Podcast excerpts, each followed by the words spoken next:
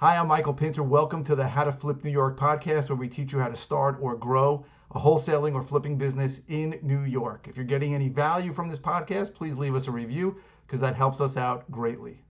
So the question I got today was, what do you do if you buy an occupied properties? How do you handle a tenant? What do you do? People are afraid to buy occupied properties. They don't understand. Now, right now we're in an eviction moratorium, so I'm just going to take that part of it out of it. So let's talk about what you do. What I do when I buy an occupied property, and I buy a lot of occupied properties. The first thing I do is try to get in contact with the tenants. I'd love to get in contact with the tenants before I close. Um, and see if they're amenable to leaving. Sometimes they say they will, sometimes they won't even talk to you. Sometimes they're not paying rent and they're afraid, but um, I always try and get in touch with the tenants. After I get in touch with the tenants, I always want to offer them money to um, to leave. Right? I just had a tenant leave vacate a couple days ago. Uh, we paid them, you know, a few thousand dollars. They were happy, and it was great. Um, that's always step one. But while I'm doing that, no matter what they say, I'm always I'm going through the eviction process. So I always hire an attorney. I have them served. I tell them they're going to be served. So even if we make an agreement, I tell them I'm doing the process, because a lot of people will lie to you. They will tell you they're leaving and they won't leave. They'll tell you I can't find a place. All kinds of crap.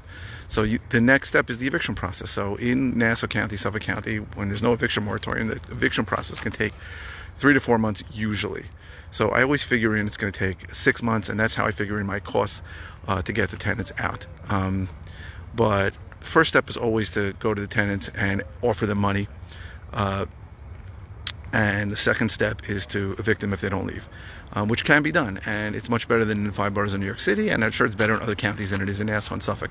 That is how you handle buying an occupied property. Um, the worst part is when you can't see the, the condition of the property. That makes it more complicated because you don't really know what your what your estimate's going to be.